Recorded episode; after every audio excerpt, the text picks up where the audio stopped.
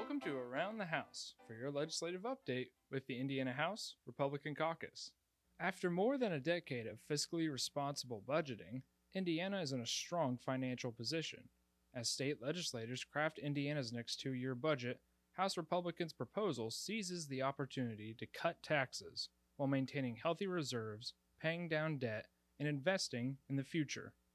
House Speaker Todd Huston of Fishers says the House Republican budget plan includes nearly $625 million in tax cuts for Hoosiers.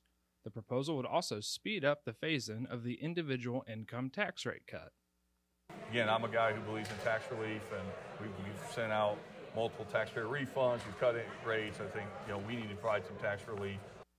State Representative Randy Frye of Greensburg says the House budget proposal also contains more than $155 million in additional tax cuts, including increased income tax deductions for homeowners and renters, additional tax deductions for new parents, an increase to the Earned Income Tax Credit, and exemptions for active duty military members and civil service annuity recipients. We need and want skilled veterans to call Indiana home. With these tax cuts in the House Republicans' budget proposal, we can incentivize more military members to settle here in our state.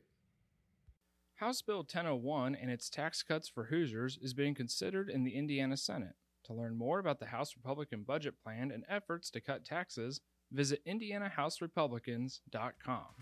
This has been Around the House with your legislative update from the Indiana House Republican Caucus.